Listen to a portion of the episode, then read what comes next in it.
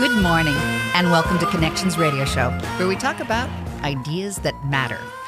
I'm glad you've made the connection and are with us today. I'm Laurie Fitz, your host.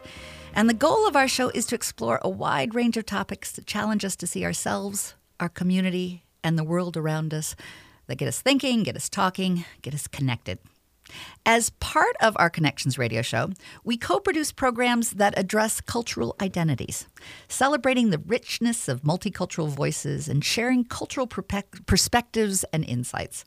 We discuss needs and opportunities for multicultural communities and allies. And we want to address challenges in working towards creating true social justice and equity. Our show is about doing it with straight talk. And together we're hopeful that meaningful change is possible and inclusion for all.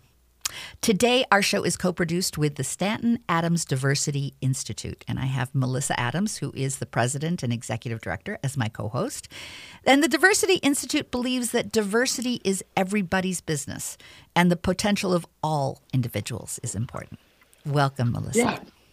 Good morning, Laurie. So excited to be here. Oh, just always wonderful to have you on the first Saturday of the month where we celebrate the Diversity Institute and all the good things that you're doing and have good straight talk conversations. Yes, we're so, I'm just lucky to be able to do what I love. Yes, and you do it well. So before Thank we jump into the show, tell me a little bit about how the summit went. Well, the summit actually went really well. We had a award for Lifetime Fitness, and I'm so proud of Lifetime Fitness and the work that uh, they're doing over there at um, Lifetime. Their diversity um, program is really, really awesome, and the diversity director David Patron Suave he talks about the diversity bonus. Ah. And when he first mentioned it, it I actually took a, a double did a double take. I said the you're giving people bonuses now. Said, no, no, no. There's a bonus that comes from diversity. Yeah. The business case, as well as, you know, something bigger. It's about building out another way of living, I think. Right. And there is there is a bonus to multicultural. There is a bonus yeah. to celebrating who we are. But sometimes right. there's, you know, challenges in navigating and words can take on baggage and ideas um, can all sometimes are um, are met with emotional reactions. Right. And uh, that's why I've really appreciated the opportunity to have these this last year for us to be looking at the racial uh, healing handbook uh, written by Anneliese Singh, and being able to go chapter by chapter. Uh, because yeah. I think in order to have that that sense of celebration and, and understanding the diversity bonus, I think we have to do a little bit of healing that allows us all to be on the same page. Yeah, and we all need healing because we've all, we've all been racialized. Yeah. Yeah. Well, it's it, it seems sometimes that it's racialized almost bifurcated. You're either white or a person of color. right. sort of checking off the box like that's all there is. Binary, right? right? Very binary. Very, very. You know, and, and I've also been thinking about racial healing in the context of sometimes I have um, people come up to me, and it's usually white people that are almost whispering it like, well, don't you really think that all lives matter? Kind of wanting my permission, like, you know, aren't we all all important? And and yes, you know, I, my initial reaction used to be like, seriously. Um, but as I've been thinking more about it and processing, why do I keep having individuals come up to me about this? Is that I think that there's uh, discomfort um, and and uh, around the sense of privilege. And mm-hmm. there's just not an acknowledgement that some lives are privileged and some lives are oppressed. And right. when there's oppression, we need to declare it as mattering. It matters that some people are oppressed, and we need to make changes in our culture to work towards equity. Uh, but I think it comes down to that whole discomfort around privilege and oppression. What you know, those are big words that can be stumbling blocks that that have a yes, whole lot can. of stuff with it. Well, you know, I actually heard a great um, analogy for the All Lives Matters, and this young man said, "If your house was on fire, and the fire department came." And they started spraying water on a house that was not on fire and said, "Well, this your house is on fire, but all houses matter." exactly. So we're gonna we're gonna make sure these other houses are okay before we put the fire out. What I love about that, that's almost like uh, looking at there can be actual damage. Because you can imagine your house being flooded because some you know well-meaning person wants to make sure that your your house matters. I mean, and and what right. it does is actually flood it. Uh, it doesn't address right. the need that's there. Yeah. Well, I, right? I think some, and, and, it definitely doesn't address the need that there's someone in in dire straits. Yeah, someone's on fire. Yeah, exactly. Right? Well, I think people feel uncomfortable with privilege because it sounds elitist, that you're bad, that somehow you're better than. And, and, and I think the conflict is I'm not a bad person. I mean, I wouldn't do bad things to people.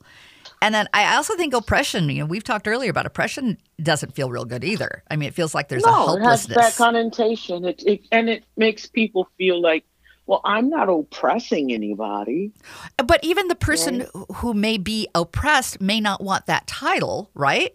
Because that means right. that you're less than somehow, or a victim, or you know, there's something, right. and you, there's this sort of fighting back. No, no, no. I, but I, I'd like to, at least for purposes of today, kind of change some of our definitions, um, and maybe privilege is privilege makes things easier, and oppression makes things harder. It just does. You know, they're, they're right. And and there are things that um, white people have as for being white that makes it easier. And I was thinking, yeah. I was thinking back of a, an experience I, when I was in my twenties. I had a very dear friend, and I loved her family, and I loved her grandmother, and her grandmother and I just adored each other. Her name was Eunice, and Eunice knew I was coming over for dinner and called me and asked me to come earlier. And Eunice asked me to return a slip, and I won't mention the retail establishment, but it was a large box, and wanted me to return the slip because whenever she's tried to return something, they make her feel bad. And that maybe giving the innuendo that somehow, you know, she stole it or what's going on, and a lot of critical. And she knew that if I returned the slip with the receipt, they wouldn't question me. Wow. And that just made me feel, you know, like, what? And and she didn't want to tell her granddaughter and have her grand because she didn't want her granddaughter to go through it, and she didn't want to get into a fight with her grandmother, with her granddaughter, and yeah. just said, "I know you'll do this for me. You know, I know." And well, to me, that was like a perfect example of it's easier for me to return a slip than it is for mm-hmm. Eunice. I had a friend tell me, uh, a, a white male friend of mine told me, he said when he was a young kid, his he say to his dad, Hey, dad, I want to learn about this or that. And his dad would look in his Rolodex, find someone in his network that could do that, and um, get his son a job working with that person as either an apprentice, an intern, whatever his son came up with, some kooky idea about what he wanted to learn about. His father had an opportunity for him to be mentored by someone. No um, black person that I know has that opportunity. The Rolodex. I mean, there, it is privileged to have that Rolodex and connections, right? Yeah. You know, and I think we all want to be seen, to be heard. the privilege and the privilege of having an idea or a dream. Yes. And having it nurtured and supported. Yes. Excuse me. There are a lot of young people in the BIPOC community who are artists, singers, dancers, um, engineers, scientists, who don't have the support or the resources, and their parents don't have the network or the resources right. to connect them to other people who are doing the things that these young people want to do. Right. That's why I teach and talk to people all the time about mentoring the young mm-hmm. from um, different communities. Try and be a mentor. I have a mentor that's from a different background than mine. And opening up the connections opening up yeah. the Rolodex so it's not hey, just it, you know it, it becomes yeah. a community Rolodex. How do we create community Rolodex of opportunity? Yes. And, but I think it's also important just to put it out there as we're doing our racial healing is to admit that some in our culture are able, are able to do things more easily and some face barriers Can can we start with Yes. that? that Yeah. you know, there's some that makes it easy. There's some that have access really easily to that Rolodex, and that there's others that don't have access, and there's a barrier for and them I to think get that, that there's access. a, and then I think we need to talk about the color line because that that the some that do and the haves and the have-nots. The, a lot of it, a lot of that has to do with color. Yeah. Right. I also think that sometimes when we're feeling the guilt and shame around privilege, there becomes a defensiveness um, yes. because uh, we don't really want to look at it. And, and there's a part of me that thinks that even getting defensive and emotional is part of privilege. Because if we just sort of not do not want to look at it and just can say, well, all lives matter, it can check off the box and not have us need to look more deeply and Right. look at status quo. If we just get emotional and stomp our feet, well, all lives matter and I don't even want to think about this. Well, that's going to just continue the status quo. If we don't recognize that there are uh, paths that are more easy because our culture has recognized and supported the empowering of white, and they have not always been empowering uh, other cultures. So, Right. what does that look like? And our- if our country is based on an idea that all people are created equal, it really is up to us to look at what is equality, what is equity. Right. And do we really need equality or do we really need equity? You know, I was talking with someone the other day. We were talking about Dr. King and equality. And um, some folks said, you know, well, Dr. King talked about equality. Shouldn't we be pushing for equality? Well, equality is good in some instances, and equality is not useful in other instances. And a great example is if I if we decided that Connections Radio wanted to ship out a gift to every listener, and we sent every listener a pair of size nine tennis shoes, same color, same size, Absolutely equal. listener. Absolutely That's equal. equality. Absolutely equal. Right? Everyone's getting size nine. Might not fit. Right. Might not fit, right? That's equality, though. Yeah.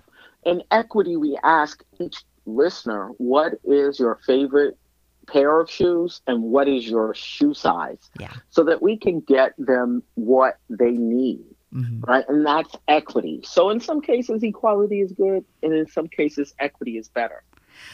Well, I know today our aim is to be looking at how do we value our culture? How do we value our race?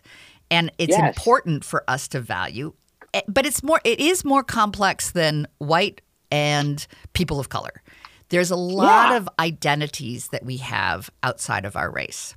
So in our next right. segment, in our next segment, I'd love for um, you and I to talk about what are some identities that we feel strongly about, that we care about, that we think are important, that are outside of our race. And then Mm-hmm. I'd love to tease out how do those identities um, intersect with race? What does that look like? So we're doing these conversations not only because, you know, Malissa and I like to talk about this, but we also want to put ourselves out there in a vulnerable way and challenge each other.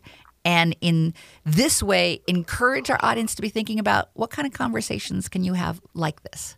Um, so as we have these conversations, uh, we're going to open up the uh, call in if you'd like to call in and, and throw in some of your ideas as well. But this is really about having the tough conversations, having sometimes the uncomfortable conversation, and uh, allowing us to to navigate things that we don't know, and hopefully find some things to take out of it to become more deeply connected. So, thanks for being with us today. Stay with us for the next segment as we start to look at what are some identities outside our race and how does that impact our race? And ultimately, how do we value our race?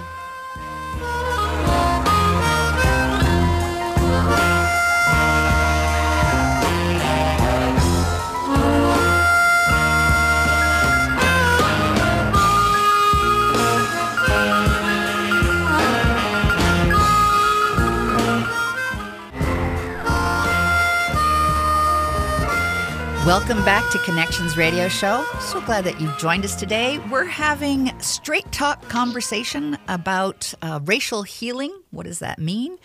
And as part of our Connections Radio Show, we co-produce these some of these programs with wonderful organizations and individuals. Today, our show is co-produced with the Stanton Adams Diversity Institute, and I have Malissa Adams, who is the president and executive director, and she is my co-host today. Welcome, Malissa. Hi, Laurie. Thanks for having me. Such a good conversation. I mean, I, I think it's really important for us to keep looking at racial healing, and I Yeah. and I think it's also important to look at you know how do we define privilege in terms of making things easier, and oppression as making things harder. And I like those two definitions. I really do because it's about, you know, I try to explain privilege as the privilege of being born with white skin, Mhm. right? And no one had any say so over how they were going to be born. absolutely, And America is created based off of a white middle class culture. So the lighter your skin or the whiter your skin, the more successful you're going to be. But we also have to think about the privilege. Like I have the privilege of my sight, and the world is created for the seeing. So I have the privilege of seeing, Mhm. right?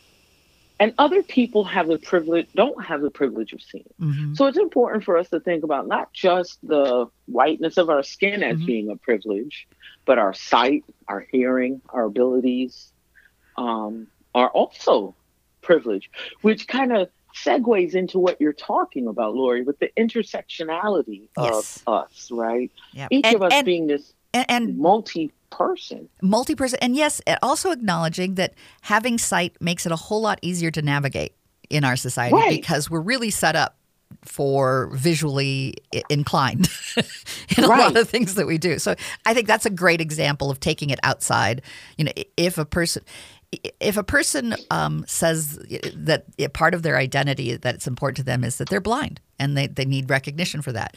Not a whole lot of people are going to say you know an important identity for me is that i see. Well Right. it's it's sort of our society set up so that we support the sight and it's it's Right. something we take for granted in many t- ways and it's a privilege that we're in that things are much easier you're able to drive a car and you're able to see signs and you're able to do a lot of You're able things to get around, go Right, to the right. movies. yeah, right? it's a lot easier when you have sight. Um, but does that make? Are you oppressed when you are blind?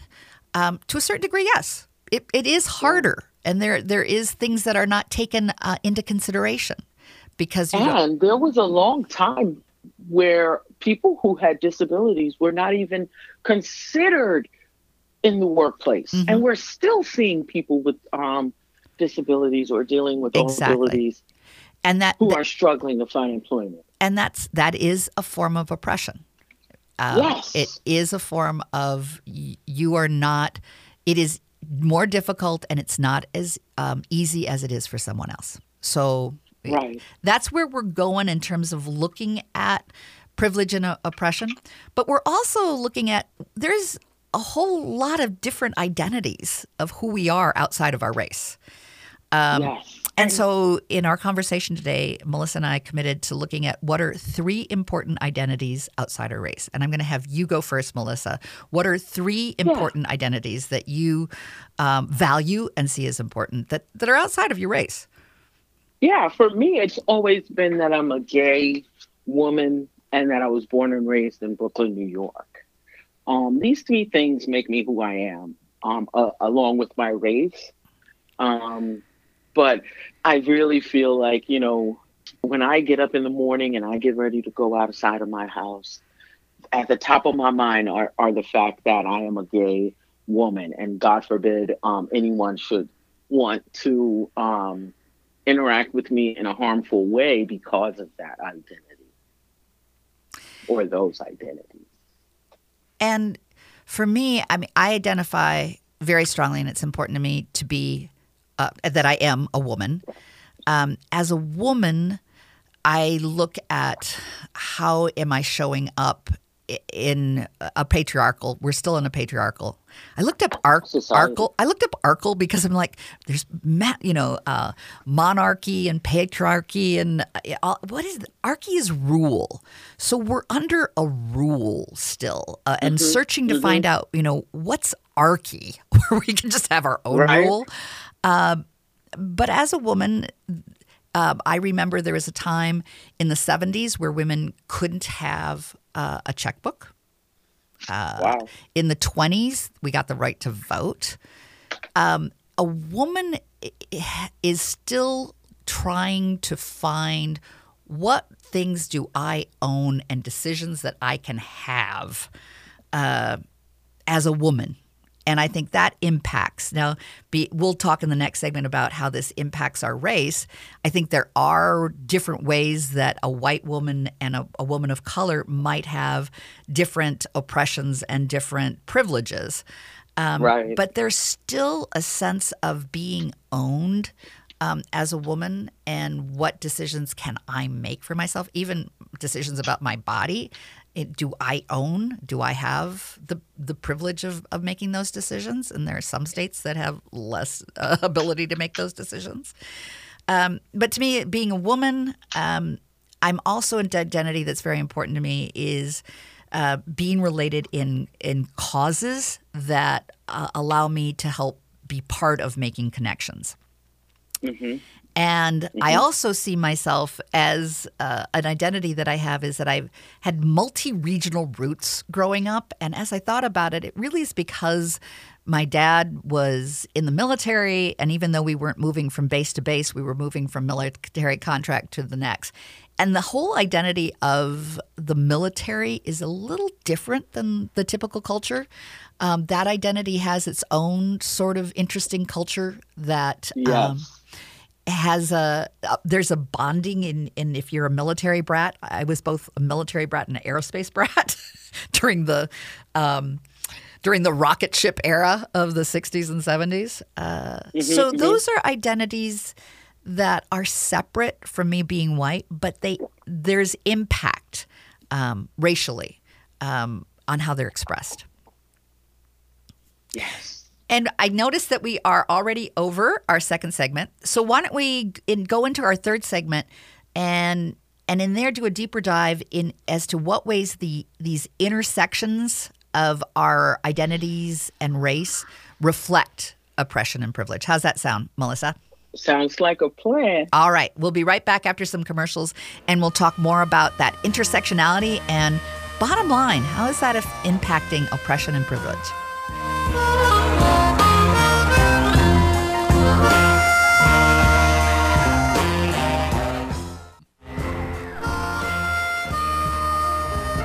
Welcome back to Connections Radio Show.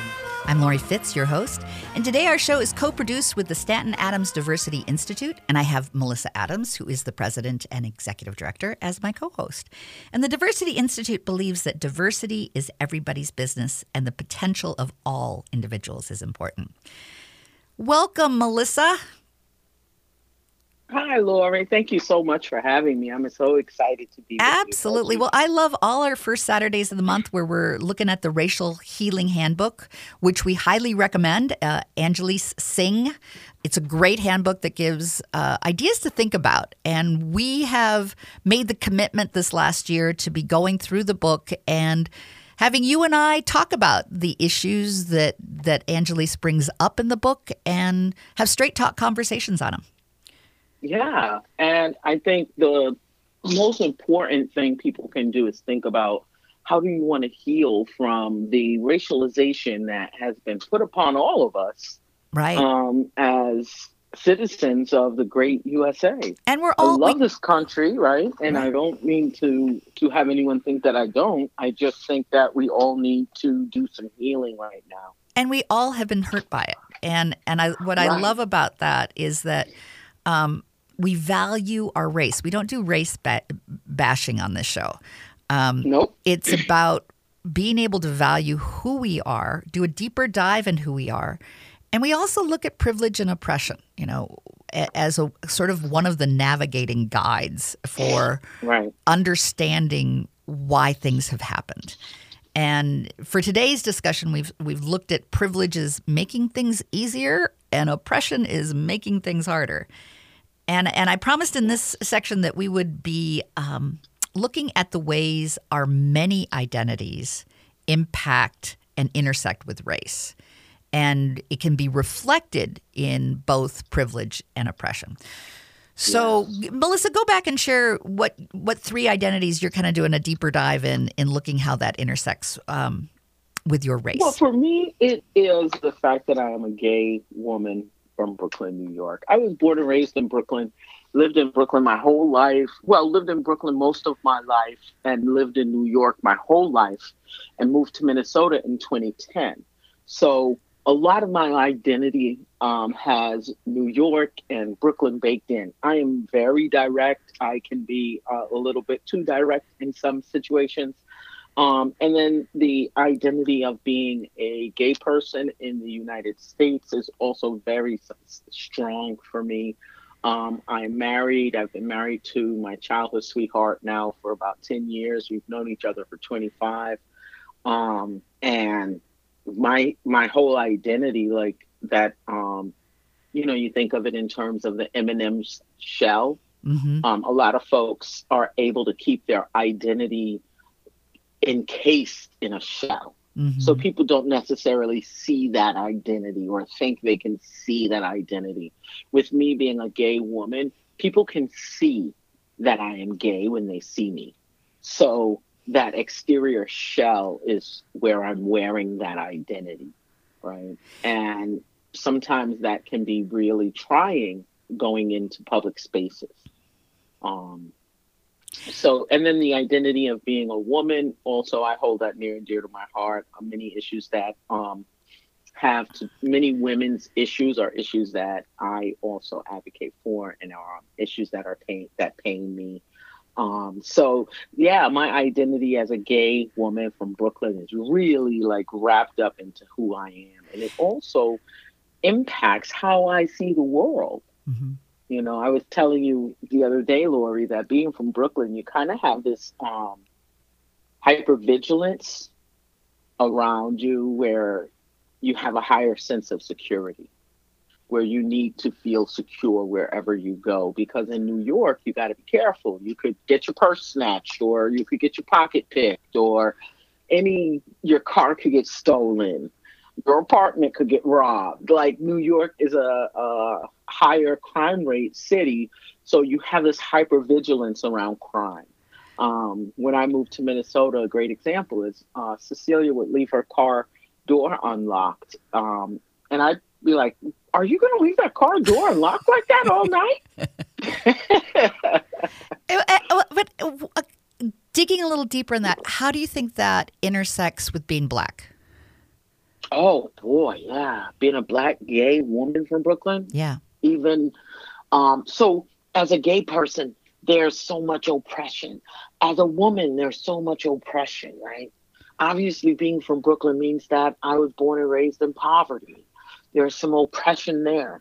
And you wrap around that my blackness, and you can just see that um, I've dealt with lots of oppression in my lifetime.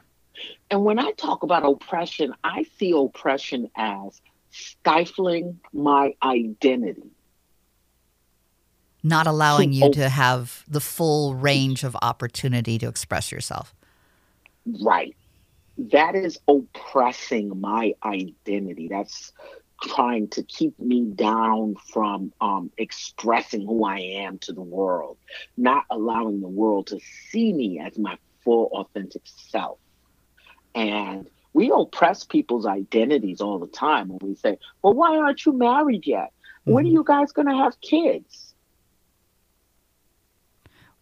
And that is sort of expectations then that are layered on that right how, how do you how do you untangle that and, and i think there's also sometimes with women it, it, when you ask like when are you going to get married yet it's that whole sense of why aren't you following the traditional path and then there's right. suspicion around you know that i'm putting air quotes traditional uh, you know what does that look like and why aren't you following I, for many years i was um, I was I married later in life, and it was interesting to see some of the differences between um, when people found out that you weren't married. It's like, oh, mm-hmm. why is that?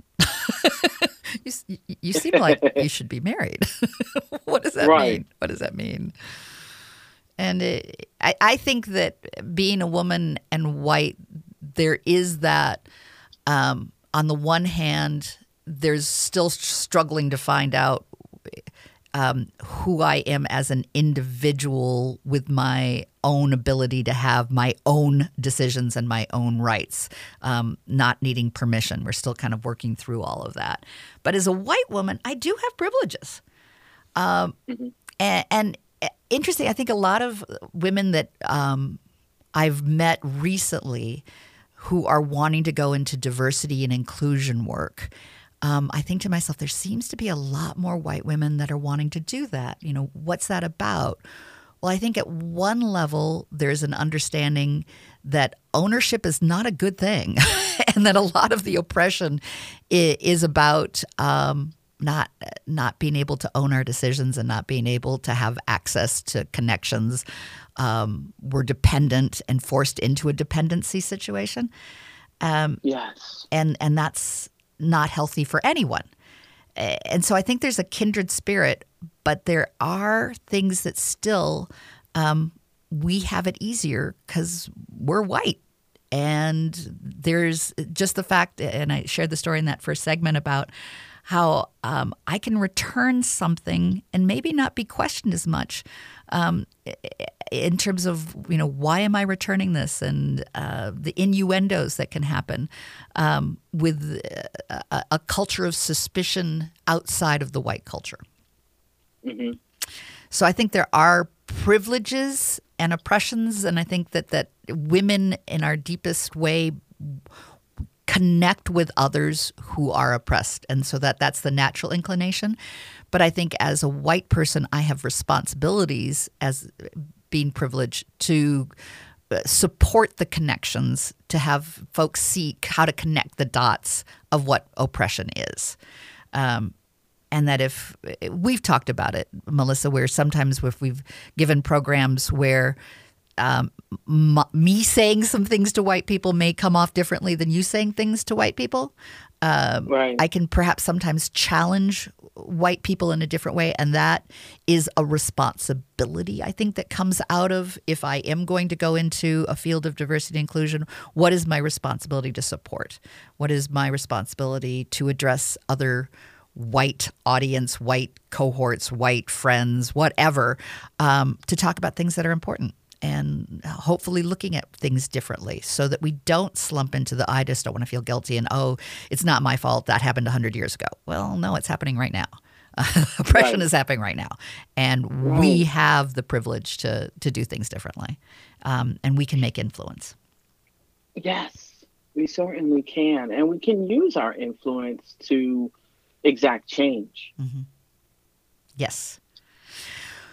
Well, in exploring all these things, um, you know, uh, we could go a deeper dive into all of these things. You know, how does you know growing up in kind of a, a military style family, grow, uh, moving around a lot, how did that um, impact? I look back and I, I was very privileged to live all over the the country. Um, and that's part of my privilege. It makes things easier for me if I were to go to the West Coast or the East Coast or the Midwest. I've lived in, in each of those. Um, it mm-hmm. also helps me connect. So then, what is my responsibility in bringing up things that I see that are harder for others, and we doesn't need to be.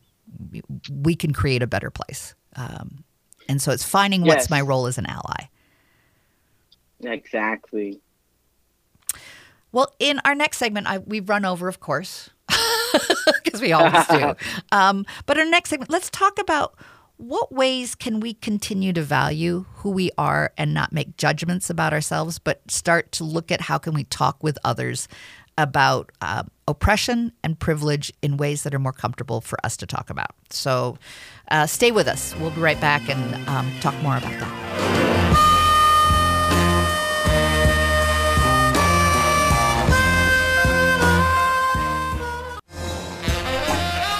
Welcome back to Connections Radio Show. I'm Laurie Fitz, your host, and today our show is co produced with the Stanton Adams Diversity Institute. And I have Malissa Adams, who is the president and exec- executive director, as my co host. And the Diversity Institute believes the diversity is everybody's business, and the potential of all individuals is important. So today we've been taking the pulse of our multiple identities and how do we continue to look at uh, oppression and privilege and how and where we framed oppression and privilege as making things easier and making things harder. And how do we continue to value our identities? We don't need to bash it but we need to look at you know what things do we have that's easier for us that may be harder for others? And then how can that perhaps lead to a greater empathy and connection? So Malissa my friend talking Yeah. about these issues yeah, we both we talked earlier about how important it is to think about taking these questions out into your community as an audience member. How comfortable are you in starting to talk about it? If not maybe you want to just get the book and start doing some of the exercises on your own. And when you start to feel confident about bringing it to others how do you open up? What do you think? What are ways to make this um, ripple out into the community, Malissa? Well, I think first, people want to take some time to uh, learn about themselves. And I think that self awareness is going to be super important. So I always tell folks, especially my white um, colleagues and um, program participants that are taking classes with me, I tell them to do the ancestry.com DNA test. That is interesting, isn't it? Yeah. That's going to help them to learn what is your identity. Unfortunately, we all have bought into this idea of racialization Yeah. that you're white and I'm black, that polarizing language, black and white, right? So you're not white. I'm not black. Yeah. My people are from Nigeria. I learned this through doing my ancestry DNA test, right? If you did your test, Lord, you would find out so much about your people. You find out probably the 12 ethnicities that are a, a part of who you are. and I have. And what also is fun about ancestry, and I, I didn't, we, we, we didn't plan to talk about this today. It's great that it came up. But the great thing is, is that you also might get contacted by your relative to, you know, Yes. find out. Well, I've been contacted by this wonderful black woman in the UK, and I'm like, I'm related. I love it. awesome. I knew it. I knew it. Chantel and I have been uh, talking back and forth, and it's just and she's we're trying to figure out how we're related and whatnot. But you know, it's it's fabulous. Yes, that's amazing. It looks like. So- do, do we have a caller? No, no, we don't have a caller. Okay, sorry. It, it, I saw so, something go up. So, um, so tell. It's amazing, though. You're Yeah, right. It, it yeah. allows you to help. And now I tell people first find out who you are, find out about your own identity. The way you and I have sat here today and said the three most important parts of my identity are um, X, Y, and Z. People need to know that about themselves too. And, and it turns Right, out we, we do have a caller. I thought we did. It looks like we're coming in. Lynette, my good friend Lynette, how are you?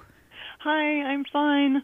Um, I, I, I'm sorry for calling so late in the show. I, I just finally had something to call in with. You know, another thing, I'm a white woman, and um, one thing I guess that's now become an apparent white color privilege is denying the history Yes. and the actuality of, you know, racism. And I, as a white person, I'm like, what? We can't even talk about it?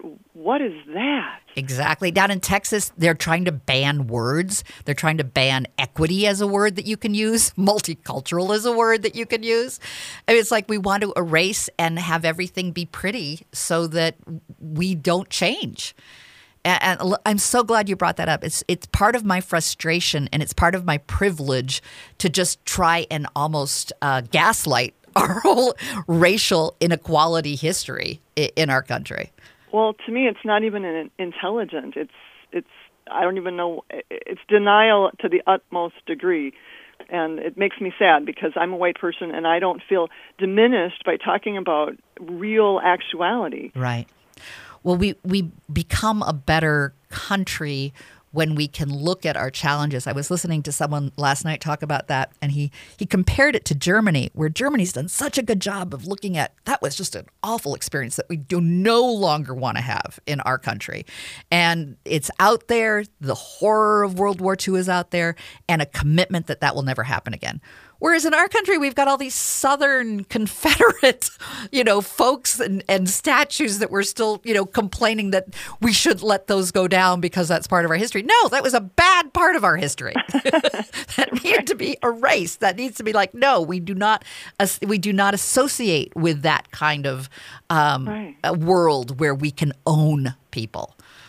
Oh, well, you know, too, Laurie. I think part of the challenge with that I have with all of the um, Southern statue debate is that the Civil War was a war between the United States and another country, and that was that other country was the South. They, you know, they, they wanted to secede. That's true. They seceded from the Union. Yeah. They were not a, a, a, a, they were not United States. They were a different. They even had a president, right? Yeah they had they had someone who they were calling their president. At the end of the day, what happened was this other uh, country went to war with the United States and they lost. Right. And they are flying their flags on our land. They are uh, you know, they're still doing the things and that they were doing. And there are people that don't want that to be taught that there some white literally whitewashing the whole uh, you know history of oppression and oppression of ownership of human beings. Oh it wasn't about that. Yes it was. It was about we were owning people and that's not right. Uh, we're based on a, a an idea that we're all equal. So owning someone is not creating equality or equity well, yeah. my my friends, I'm only down to like a minute, but we're gonna. Uh, do you want a quick uh, closing comment from this discussion today, Lynette? For uh, your reaction to what we've been talking about? Well, thanks for having the discussion. Um, I of course, I can't think of anything. I'll think of something, I'm sure, once I hang up. All right. Malissa, do you want to close out with any uh, closing thoughts? Oh, just that uh, we're doing foundations of um, anti racism. You get the chance to go through the racial healing handbook with me and my colleagues. We're doing that January 11th. If they want to check it out, they can go to stantonadams.com and sign up to get on the waiting list. And I will put it on the web uh, on my uh, Facebook page for Connections Radio Show. Check it out if you want to continue the conversation and be more a vital part of the conversation. Join Malissa. She's going to be doing it in January. Thanks for being with us today and being part of looking at racial healing.